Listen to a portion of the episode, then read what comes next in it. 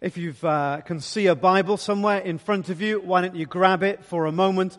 And I'm going to read just a few verses from uh, Matthew, the first of four stories in the New Testament about the life and death of Jesus, page 965, if you've got one of the Bibles that you're grabbing from in front of you. This is how the birth of Jesus, the Messiah, came about. His mother Mary was pledged to be married to Joseph. But before they came together, she was found to be pregnant through the Holy Spirit. Because Joseph, her husband, was faithful to the law and yet did not want to expose her to public disgrace, he had in mind to divorce her quietly.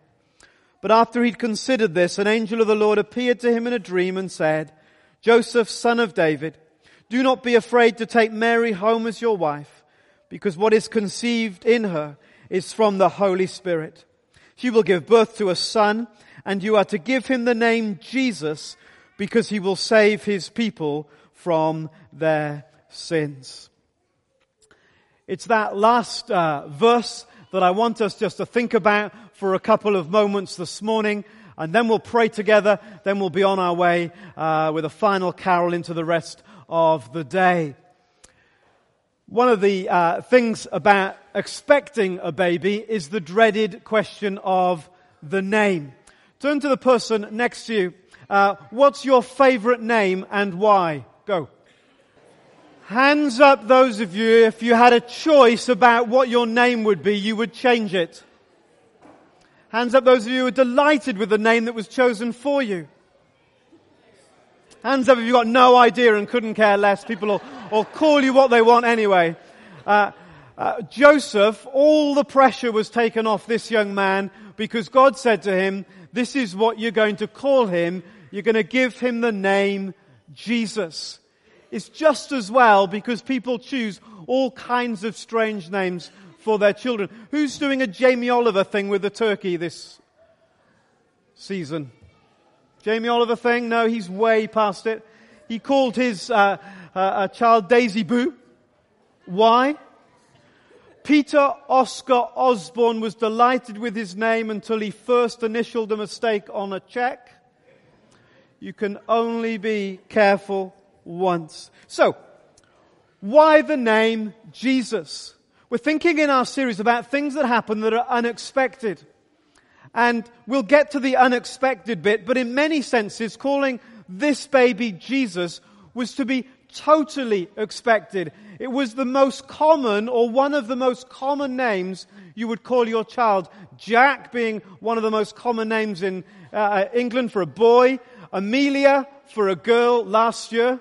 Uh, and Lily second. And this year it's the other way round. Uh, Amelia, Lily, top names for a girl. In their culture, almost uh, every year, Jesus would have been high on the list of the top names. In your class at school, there would have been at least one Jesus in every year. It was very familiar and in that sense very ordinary. And it seems strange that God should give his son a very ordinary, nondescript kind of name. If I was going to choose a name for Jesus, you would have looked for something that would stand out, that would uh, draw people's attention. There were loads of names in the Old Testament that God could have chose, but he chose this very common, familiar name. None of the titles for God that we know from the Old Testament, the, the Lord Most High, Almighty God, Wonderful Counselor, all the names there could have been, it's as if God was saying, just Call me Jesus. Something special happens in a relationship when someone does that for you. Just call me.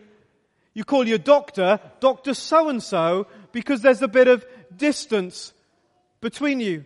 You call your minister the reverend and you stand up when he enters the room to express something of the, the distance that there is uh, between you. Uh, and then there comes that marvelous moment when they say, just call me whatever it might be. Imagine going to the Queen and eventually she says, just call me Liz. Uh, and the most amazing thing about that would not be that you can now call the Queen Liz. The most amazing thing about that would be that she would be saying to you that the distance between you was gone. The distance between you was gone. I wonder whether when God said of his son, just call him Jesus, whether he was saying something about the distance between us and him. That great chasm that we see all around us, a world separated from God, a world lost and lonely and afraid.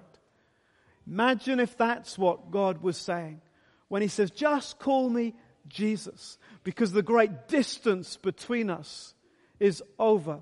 And so in some senses it was ever so expected because it was a common name, but in another sense it was totally unexpected, totally out of the ordinary, something quite extraordinary itself. Call him Jesus because he will save his people from their sins. Call him Jesus because he will do exactly what his name implies. How many of you live up to your name? Names are easy to make fun of, aren't they? And so we will. What do you call a baby with one leg? Or a lady even? Eileen. What do you call a man in a cooking pot? Stew. what do you call a man under a car? Jack. See, you're getting there now. What do you call a woman with a boat on her head? Maud. Get it? See how I did that? Maud. What do you call a man with a spade in his head? What do you call a man without a spade in his head? Douglas. Ah, you're so fast. You were, you were in there even before I got to the end. Do you live up to your name? A food tech teacher called Mrs. Tummy.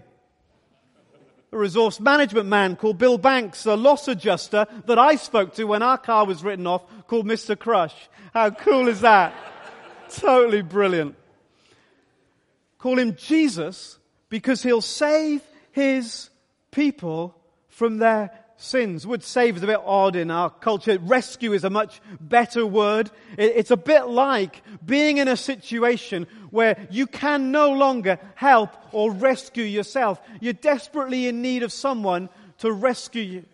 The Bible says our world is like that. All that's wrong, all that's broken, all that's distorted, all that's messed up, all the sin in our world, all of those things means that we're in desperate need of being rescued, like a vessel that is already hit whatever they hit. The Titanic already hit the iceberg.